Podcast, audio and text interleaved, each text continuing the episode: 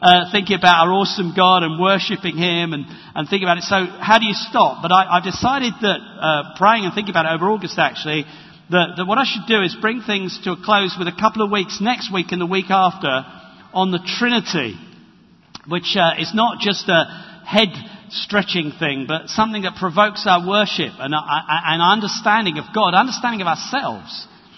And then I personally, and I think others as well with me, we want to begin to look at the book of Acts together with the whole sense of outward looking and uh, of, of just 10. We've got front edge, we've got the alpha. We, you know, there are many things coming up this year, and I, I believe God wants to move us into a, a new phase there. So before we get to that, I want to spend these next two or three weeks, three weeks, just looking still at our awesome God, because it stirs my heart, just makes us worship Him and love Him.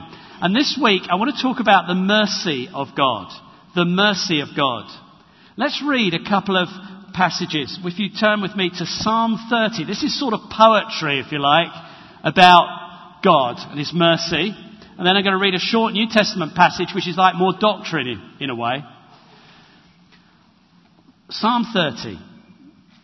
I will exalt you, O Lord, for you lifted me out of the depths and did not let my enemies gloat over me.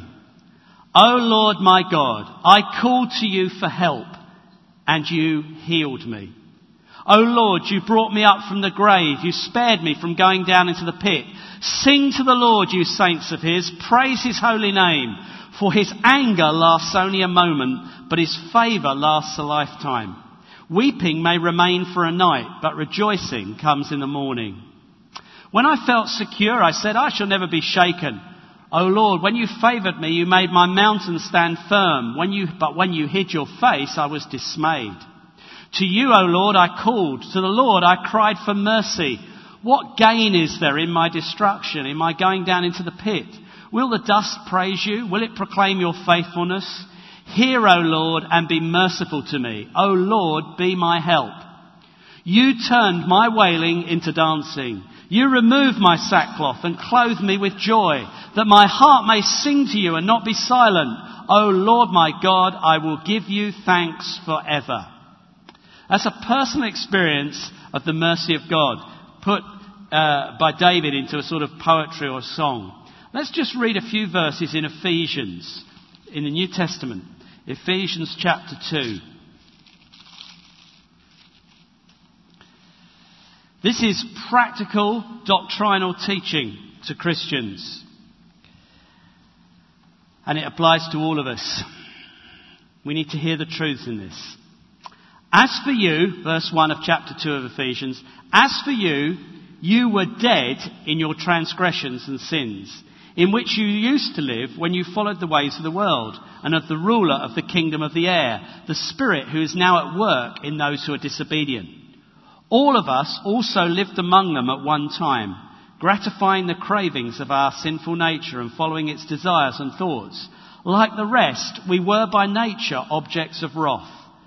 But because of his great love for us, God, who is rich in mercy, made us alive with Christ even when we were dead in our transgressions. It is by grace you have been saved. God who is rich in mercy. That's, if you like, the title or theme for this morning, what I want to share with you. God, who is rich in mercy. There's a theologian called Donald Guthrie who defines God's mercy this way. We do need to understand it because mercy is a word we don't necessarily use as much as they used to. In the authorized version, just to digress for a minute, you'll often find the word mercy compared to in these newer translations where there's often love or compassion. We'll talk about that in a moment. Here's Donald Guthrie's definition. God's mercy is closely allied to his love.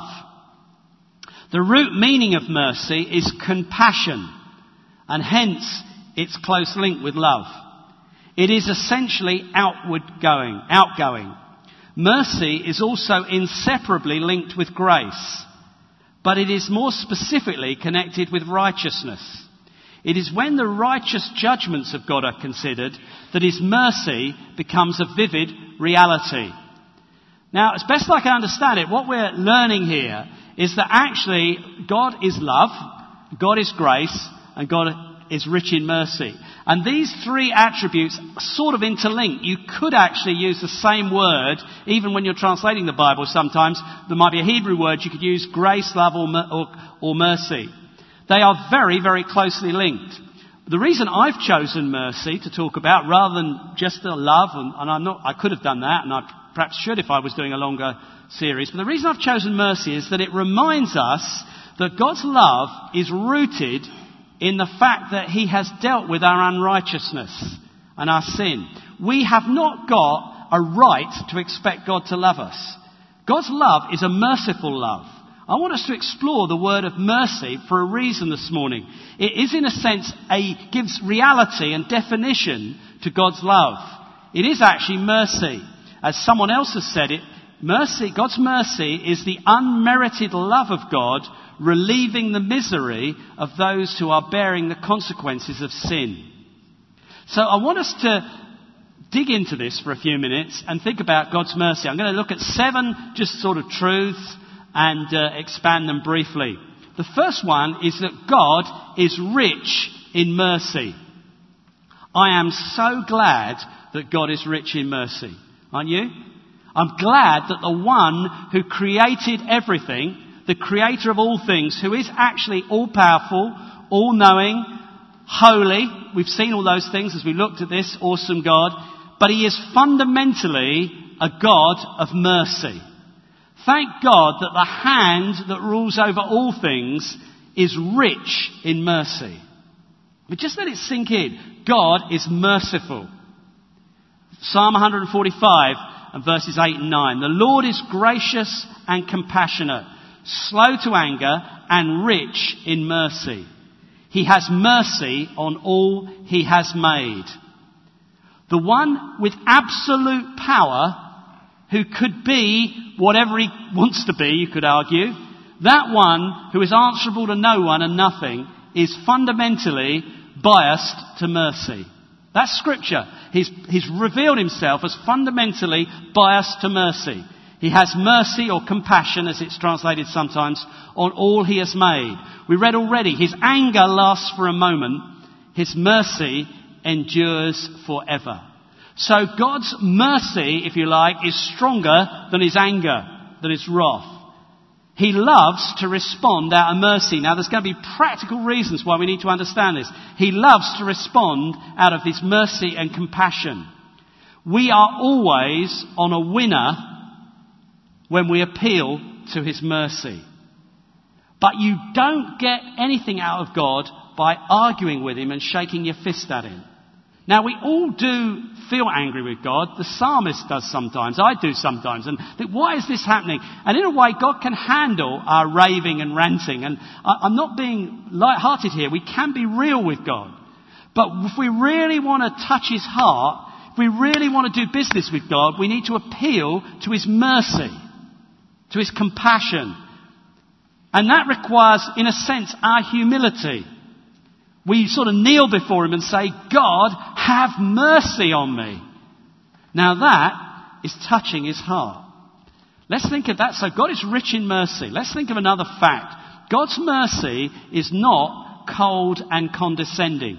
You can think of this like, like, like that, mercy. You can think of it like some tyrant or some uh, potentate who occasionally just spares someone's life, arbitrarily executing people and then coldly or condescendingly allowing mercy on one here and there. That isn't what we're talking about. We're talking about a word, as I've already said, that is closely allied to, to love and compassion.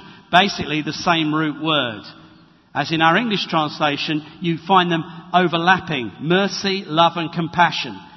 So God's mercy is not cold condescension. It comes out of His love and His heart compassion. And the most obvious fact about that is seen in Jesus Christ because Jesus was God manifest in the flesh. In 2 Corinthians 1 and verse 3, God is called the Father of our Lord Jesus Christ, and then a few words later, the Father of compassion. I don't think that's accidental Jesus Christ is a manifestation of the compassion of God. He is a manifestation of the mercy of God. Think of Jesus in your Bible. Think of Jesus with the woman at the well. Think of Jesus with the leper. Think of Jesus with Zacchaeus. Think of Jesus in whatever context you like, and then also think of him dying for our sin and, and bearing our sorrows. And you have there a manifestation of God's mercy and compassion. It's not a cold thing. It's, it's deeply passionate. We sometimes call, don't we, Jesus' death uh, the passion. We did that last Easter, just called the passion. This, this is not a cold mercy. God's mercy is rooted in his heart of compassion and love. When Jesus was born, the angels ripped aside the curtain of heaven and said, goodwill to all men on earth, men and women on earth. Goodwill to, to men on earth. Well, Jesus was God's goodwill, God's mercy to us here on earth. He came on a mercy mission. He was mercy manifest in every way. And it was costly. He got down into the mess of our lives. He died. He suffered death and abuse. This is costly. This is no cold condescension from a, a, a sort of arbitrary potentate dish, dishing out the occasional act of mercy. This is God's very heart. God is full of passion and compassion and it focuses around His mercy. The third thing, which is late related really, God is motivated by His mercy.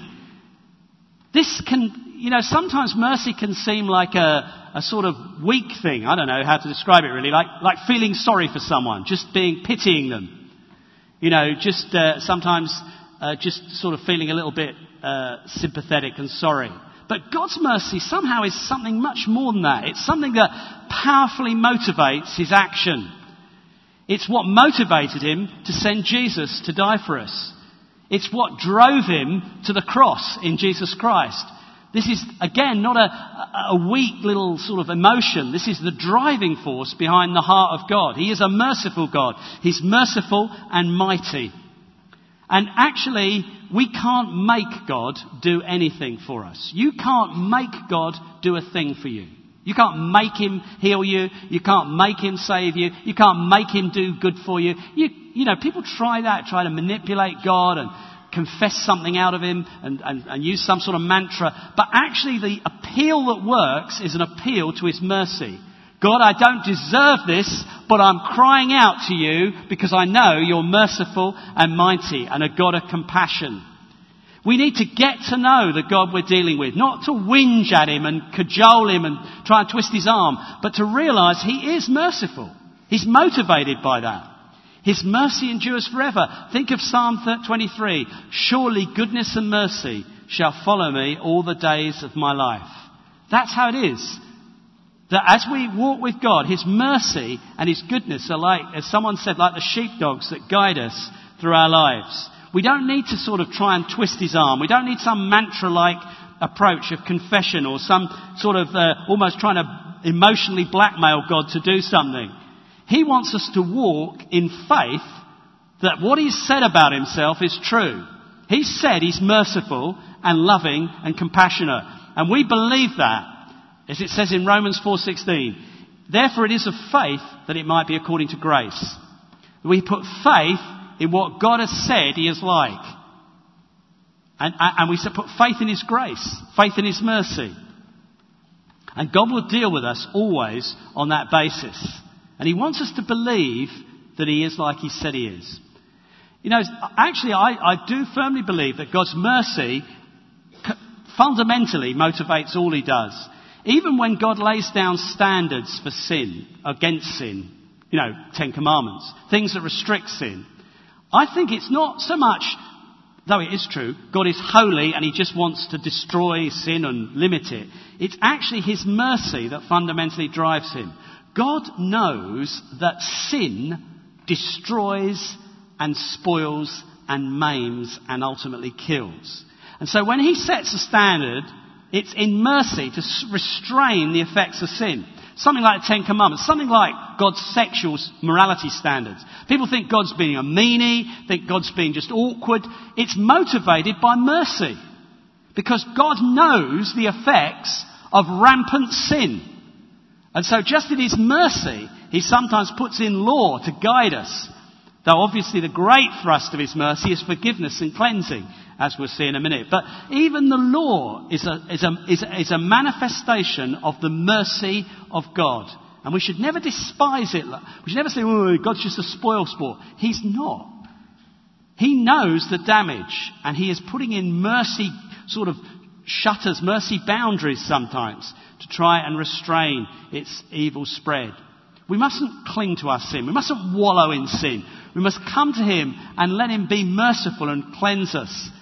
Jesus said, Come all you who labour and are heavy laden, and I will give you rest. We're not, that's the heart of God, to give us peace and rest, to give us release from the sin, the damage sin does.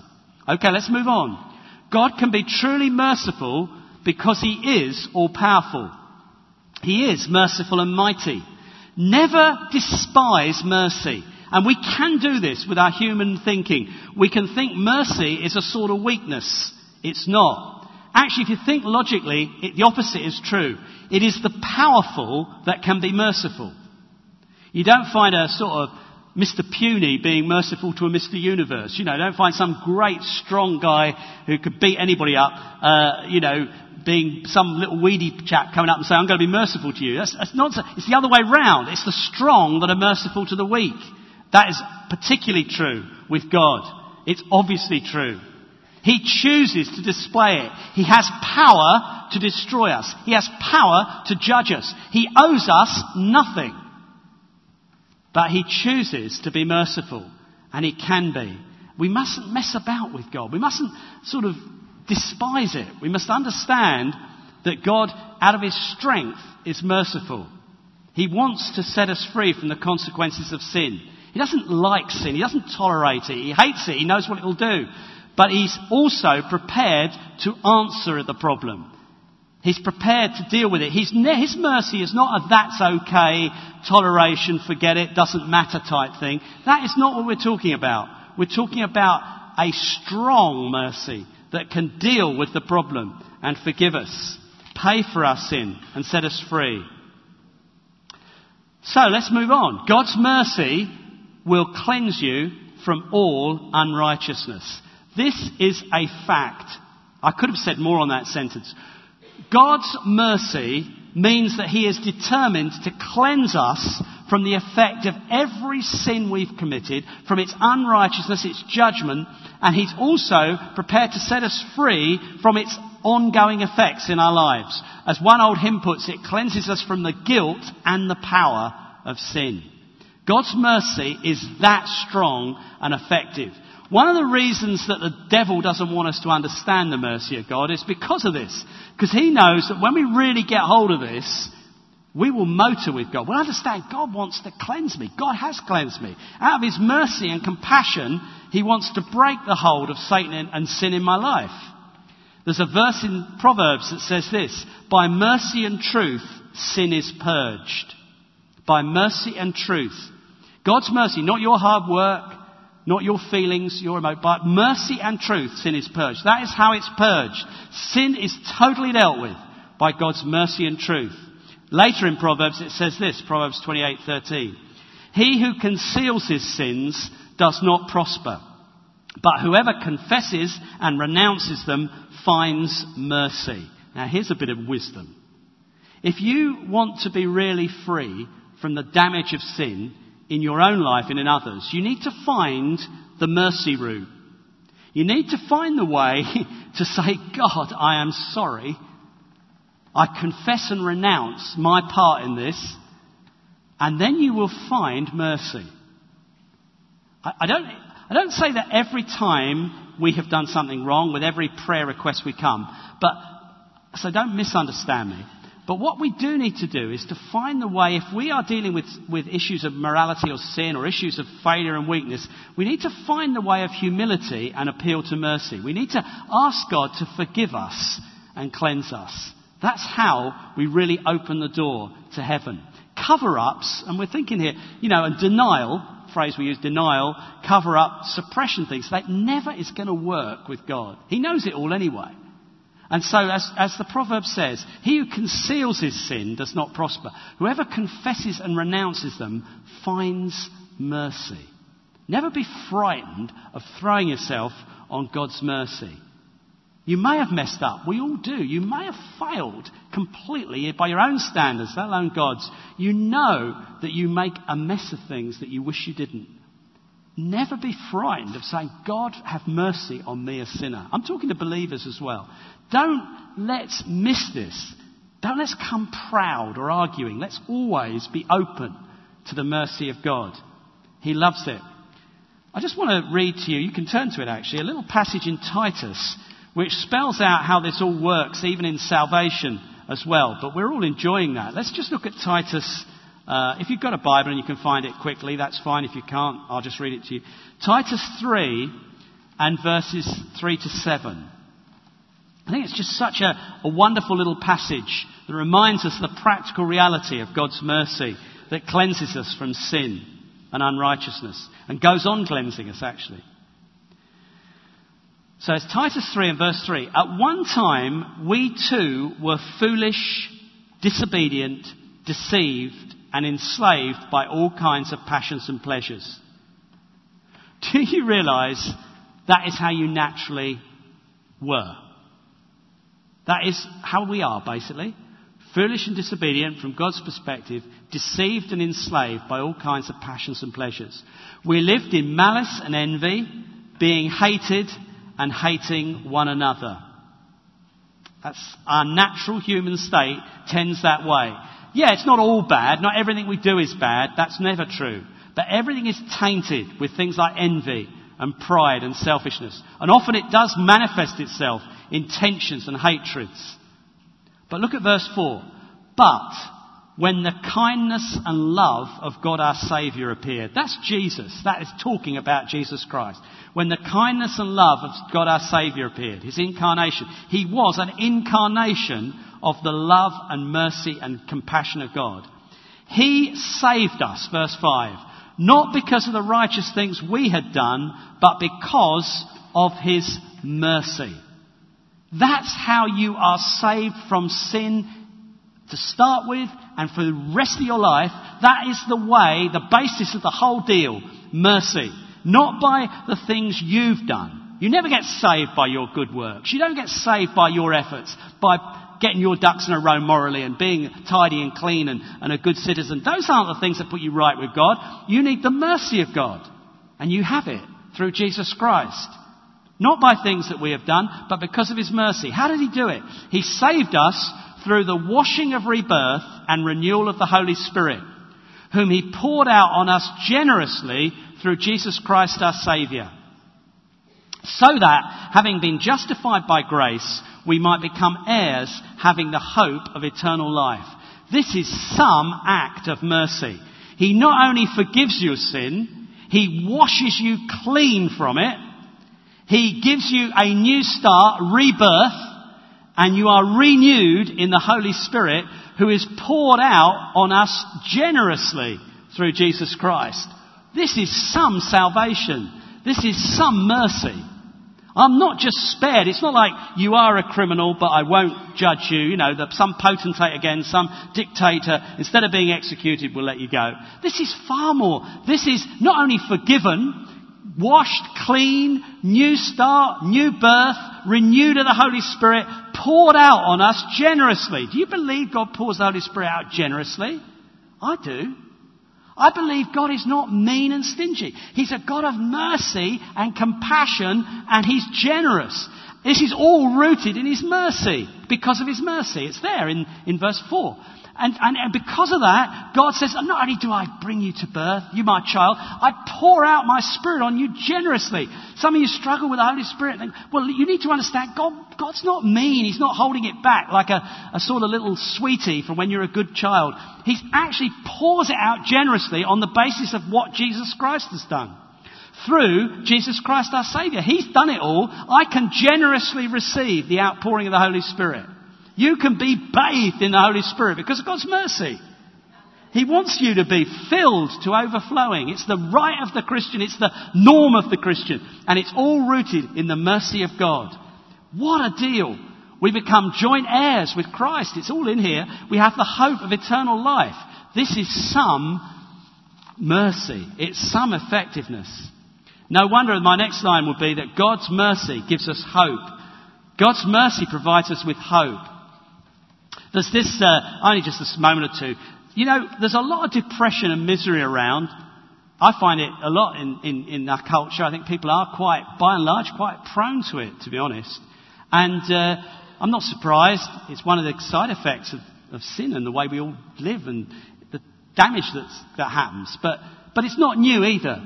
And in Lamentations, if you're a depressive, you want to read Lamentations 3, and it will echo with you. It also provides some answers, as I'm going to say. But, but when Jeremiah is bluntly pretty depressed, and you get phrases like that, he's filled, he feels filled with bitter herbs. He says, I feel I'm filled with bitter herbs. I've been deprived of peace.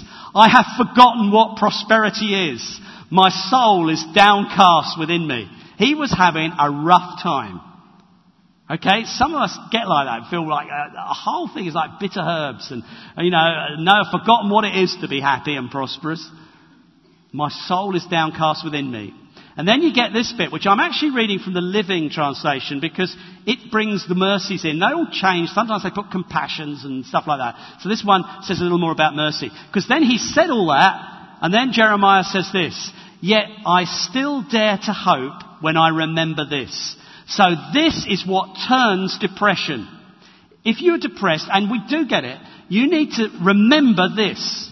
And it's this. The unfailing love of the Lord never ends. Right? First thing to remember when you're depressed. You say, oh, it's hard. Of course it's hard. It's hard to get up in the morning when you're depressed. It's hard to do anything. I know that. I've tasted the edge of it. I know that. But you need to, dis- you need to bring yourself to remember this. The unfailing love of the Lord never ends. Then this line. By his mercies we have been kept from complete destruction. That's not a bad place to start. I mean, it's a little bit, makes you smile, but it's a good place to start. You don't deserve to be alive. You only breathe because of the mercy of God. Do you know, if God executed his judgment now, we would all be judged instantly. You need to understand that. We don't deserve God's favour. This says, by His mercies we've been kept from complete destruction. It's by His mercy you've got this far. He's going to give you more as you appeal to His mercy. Great is His faithfulness. His mercies begin afresh every day. Every day God is merciful. His mercies last forever. Every day He's rich in mercy. He's never going to run out of mercy. His anger lasts for a moment, but his mercy lasts forever. His, his loving kindness, his compassion, and he's rich in it. You can keep tapping into his mercy every day.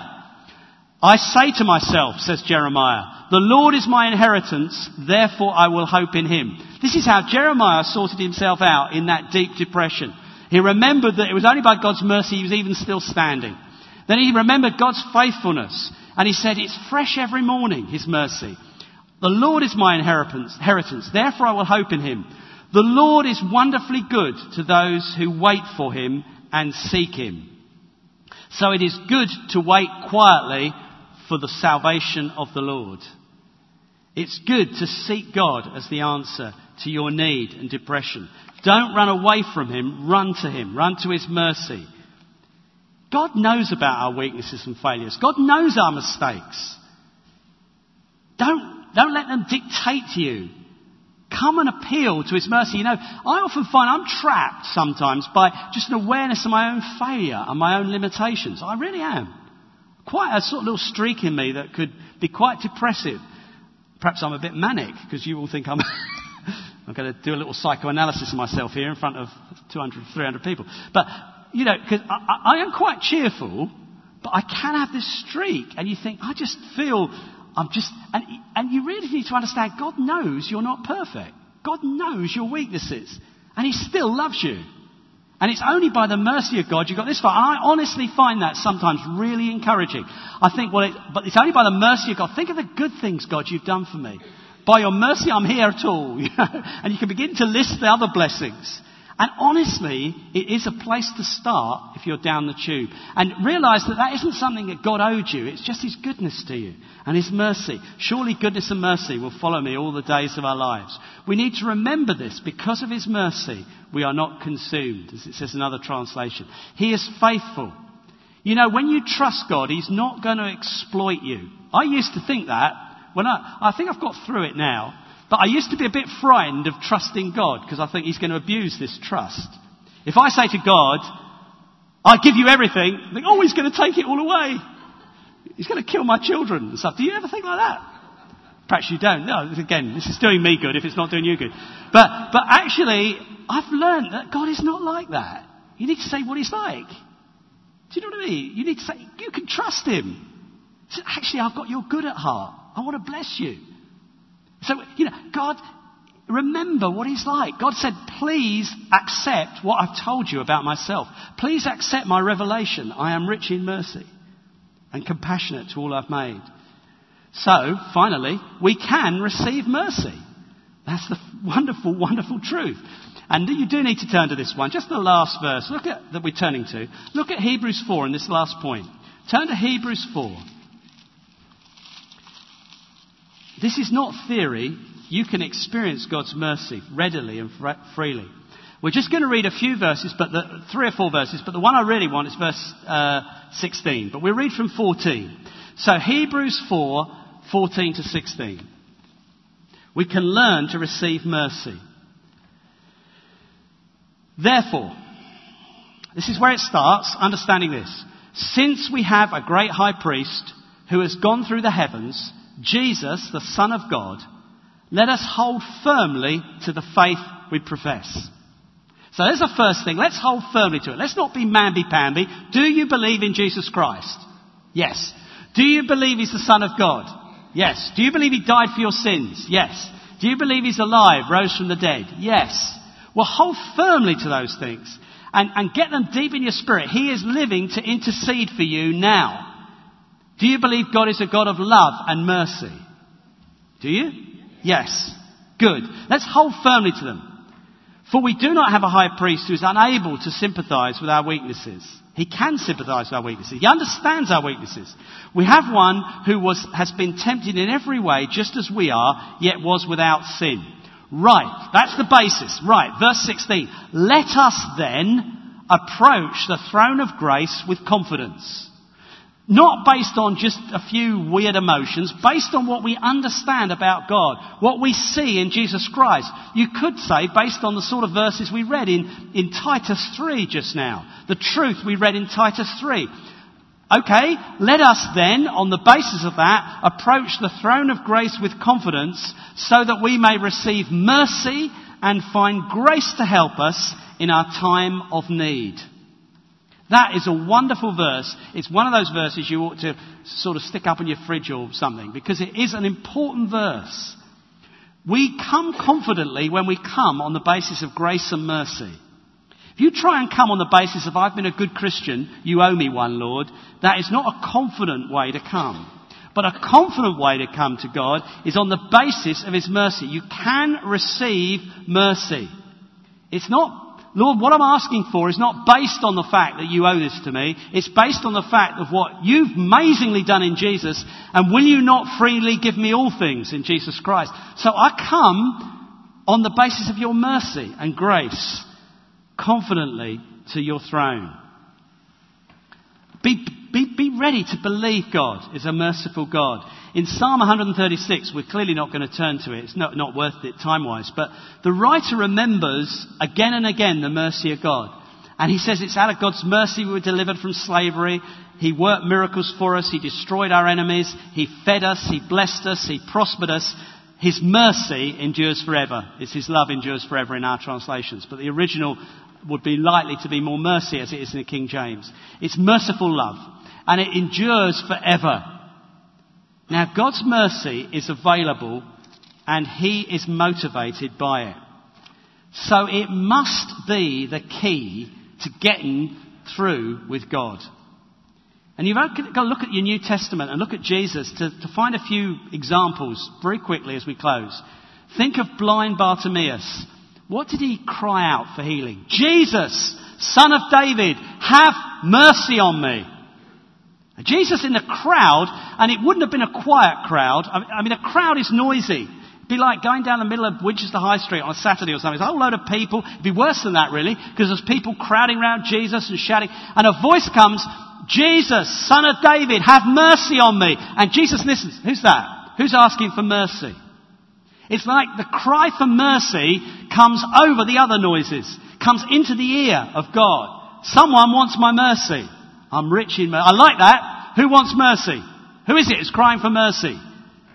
And it's, it is true. That's how Jesus responds. Bring him here. Bring Bartimaeus here. Bring the man who wants mercy here. Bring the man. And they say, come on, he's calling for you. And they bring him in. And it's like Jesus said, I want the man who wants mercy to come here. Jesus, son, because he understands me. He understands how I operate. He understands my grace. And I want to have mercy on him. Let me see him. Bring him through the crowd. There's another example, sort of a bit more of a negative one in a way. In Luke 18, Jesus told the proverb, or the parable, whatever, parable, I suppose, not proverb, parable of the Pharisee and the tax collector praying. Do you remember that one? And the Pharisee comes and says, I thank you, Lord, that I'm not like other people. And I do this, and I do that, and I do that. And he gets nowhere with God. And the tax collector, who's a right mess and a villain, actually, tax collectors were not nice people. Dave was explaining that about Zacchaeus. They did exploit people and rip people off, and he knows he's bad, and he says, God, have mercy on me, a sinner. He doesn't even lift his head, it says. He can't even look up. God, have mercy on me, a sinner. And Jesus is very specific. That man went home and got something from God. That man went home justified. The other one just prayed with himself and had a little self-adulation few minutes and went home and God didn't respond at all. It's interesting, God doesn't answer every prayer, it would seem. I mean, we can sometimes pray to ourselves. I mean, God hears it all, but the prayers that He answers seem to be the ones that are based on grace and mercy. Come confidently and ask for mercy. Lord God, have mercy on me, a sinner. Broke open heaven. Touch the heart of God. So there is much to learn in mercy. If we want to release God into our lives in a situation, I think we need to almost learn how to touch the, the heart of God, to touch the, I don't want to use a bad analogy here, um, don't want to suggest it's a lever or something, but touch the, the release thing of mercy. It's almost like that. It's, it's what draws God to us. It draws the answers to us. It's something we can confidently come on the basis of. It may be you are tussling with something. I'm sure you, many of us are tussling with a depression or tussling with a healing, maybe a backslidden child, maybe an unsafe partner, maybe a financial pressure, or maybe a sin that dogs us again and again. Whatever it is, you need to find a way to be saying, in effect, Jesus, son of David, have mercy on me. And don't use it just as a word, but somehow, like Bartimaeus, he wasn't phony, nor was the tax collector. There was a reality that they knew that's what they needed. And it is, it is the way to break through with God because He's rich in mercy. He is a great and merciful God. And I want us to worship Him for a few minutes. We've just got perhaps a quarter of an hour or so, just, just after half past. But I, I want us to worship Him together. And somehow in the middle of that, I think God will lead us how to respond. But I want us to enjoy His mercy. I don't want you to be too heavy about it. I think it's sobering, but it's not like heavy. It's, it's great, wonderful. It's glorious. And we want to be saying, Lord, thank you for your mercy and your love. And if you're, just as the musicians come up, thank you. If you're not a Christian this morning, I want you to know that you can be because this mercy is available for you. Your biggest problem is likely to be that you don't think you need God's mercy. That's likely to be your biggest problem. The problem's not on God's side. The problem's on your side. You either think, you know, you're not too bad, perhaps, or maybe sometimes people think I'm too bad. Maybe it's something like that, but basically God's mercy is available for you and you aren't too bad. it doesn't matter what you've done, there is mercy free and flowing.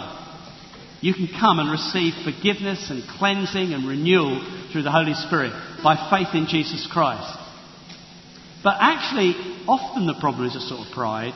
It's a sort of like, I don't, you know, God will get a favour if He gets me. I don't know. Well, think about it. I don't know if it suits me, if it will fit my lifestyle. You won't get anything out of God that way round. You've got to come and throw yourself on His mercy. But you need it. You need it for this life and the life to come. Just encourage you as we worship, just to let that think sink in and think. Don't be proud like the Pharisee and go home with nothing. Just sort of spend the time just singing to yourself, praying with yourself, and go home. You need to go home like the tax collector, knowing you've been justified, knowing you've had peace with God, knowing you know God, and He He's owns you as His own. So let's let's just worship together. Let's see what God will do with us for the next few minutes.